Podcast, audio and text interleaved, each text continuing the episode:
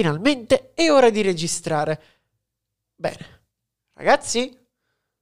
Ragazzi? Eh, ma dove sono finiti tutti quanti? Proprio oggi che era l'ultimo episodio sui movimenti artistici di questo secolo.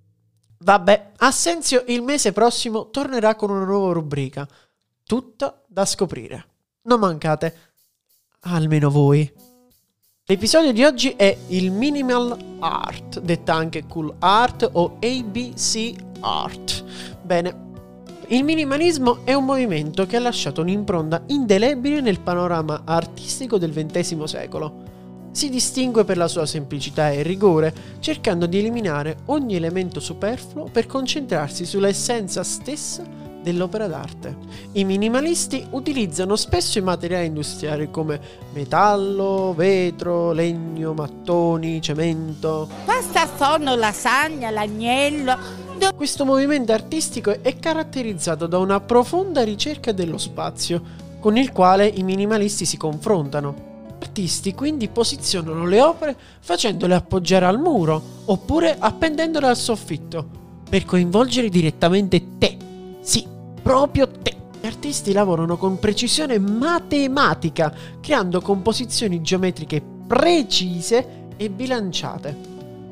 L'uso del colore è spesso ridotto a una palette eh, neutra o monocromatica, accentuando l'essenzialità delle opere. In questo episodio vi portiamo due opere che meglio esprimono la bellezza di questo movimento. Queste sono Alzate le bandiere di Frank Stella, opera con la quale pone le basi di questo movimento, e Senza titolo di Yud, una delle opere che fanno da copertina a questo episodio. Con Issate le bandiere, realizzate nel 1959, Stella sfida sfida le convenzioni tradizionali dell'arte, rompe con l'espressionismo astratto e abbraccia la semplicità delle linee e dei colori puri. L'opera quindi assume una presenza monumentale, con un forte impatto visivo che cattura l'attenzione dello spettatore. Questo dipinto quindi riflette l'interesse di Stella per l'astrazione e la sperimentazione formale. Esplora la relazione tra forma, spazio e colore, invitando lo spettatore a immergersi in una dimensione visiva unica.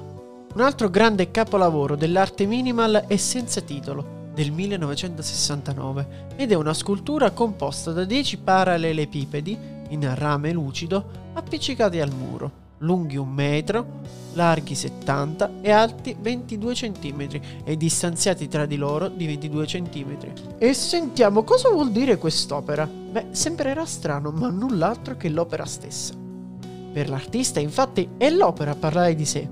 Per te, che cosa ti dice quest'opera? Scrivimelo nei commenti. Noi concludiamo questo episodio dicendo che il minimalismo quindi rappresenta l'essenza dell'essenziale. Attraverso la riduzione degli elementi visivi, gli artisti creano opere di grande impatto emotivo ed estetico. Invitano lo spettatore a contemplare la bellezza della semplicità e a riflettere sul significato profondo di ciò che li circonda.